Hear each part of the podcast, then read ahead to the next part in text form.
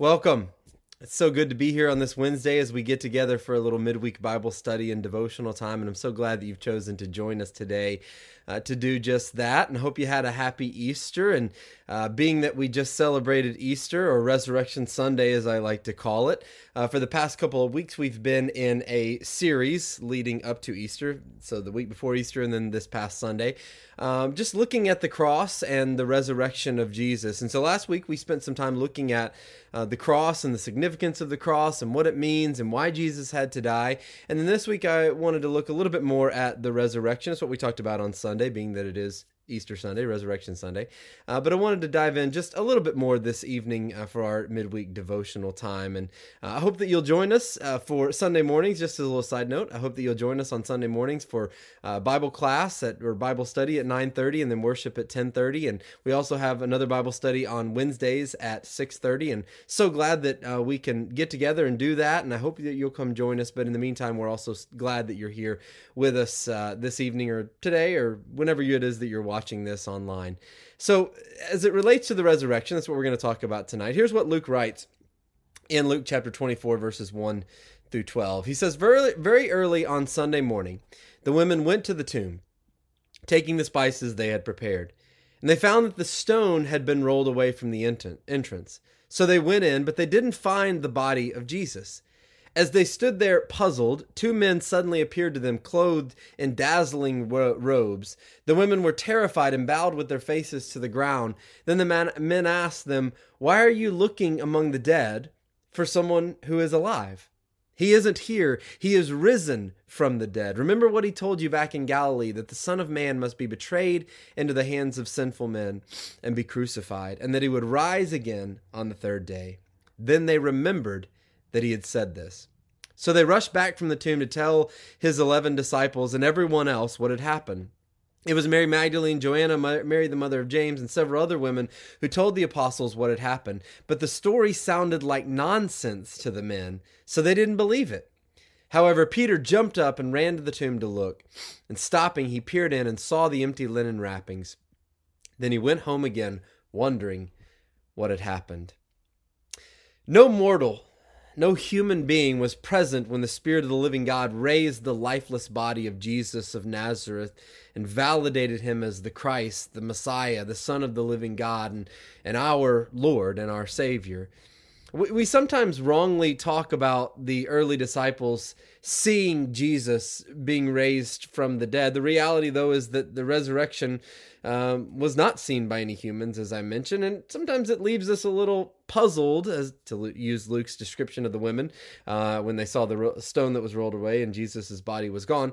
Uh, leaves us a little puzzled because no human personally witnessed how this incredible miracle occurred when God was accomplishing it. The exact how of the resurrection remains shrouded in divine mystery. The exact who, however, Jesus of Nazareth, and the truth that God raised him and his lifeless body from death is no mystery at all. We can be thankful that the truth of Jesus' resurrection doesn't depend upon rumors from self-deluded weirdos and while critics may try to re- raise you know questions and doubts about the resurrection of Jesus or explain it away try to explain it away the truth of the early believers good news depended on it being true, something they witnessed with their own eyes that he was truly risen from the dead. And as Paul says in 1 Corinthians chapter 15 verse 14, and if Christ has not been raised, then our preaching is in vain and your faith is in vain as well.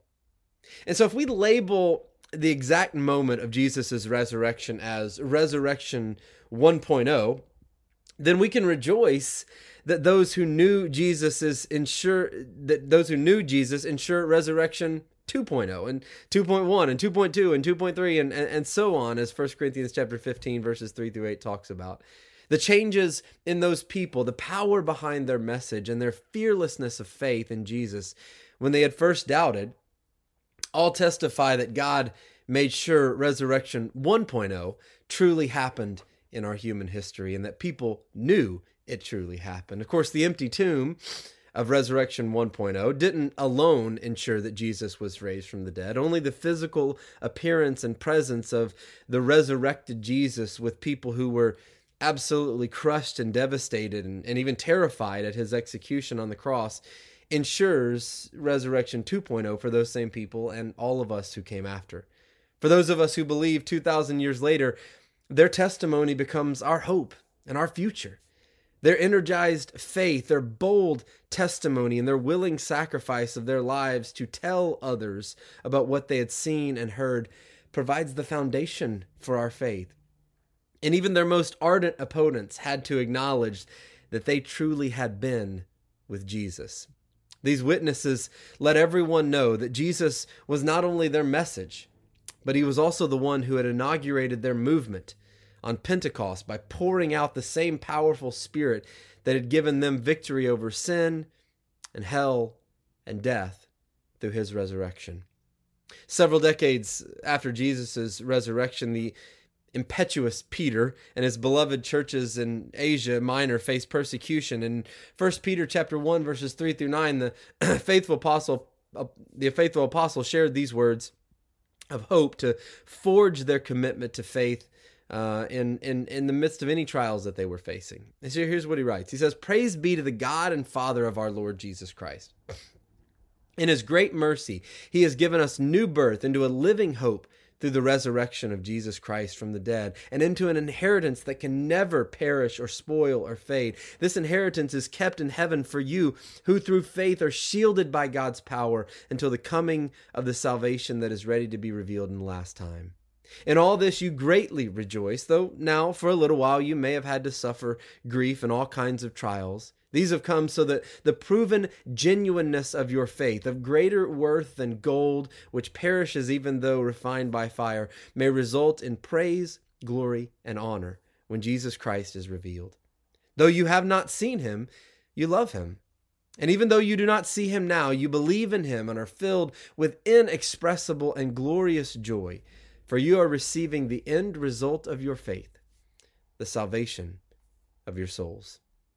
For Peter, the resurrection of his Lord was no shallow hope built on circumstantial evidence. Jesus' triumph over death was the grit out of which he lived and the fire which fueled the movement in his name. Peter would lose ultimately his mortal body to his faith, confident though that no one could keep dead what belonged to his resurrected Lord. He is the epitome of Resurrection 2.0. May such grit and fire be ours today as well. Hope you have a blessed day. God bless.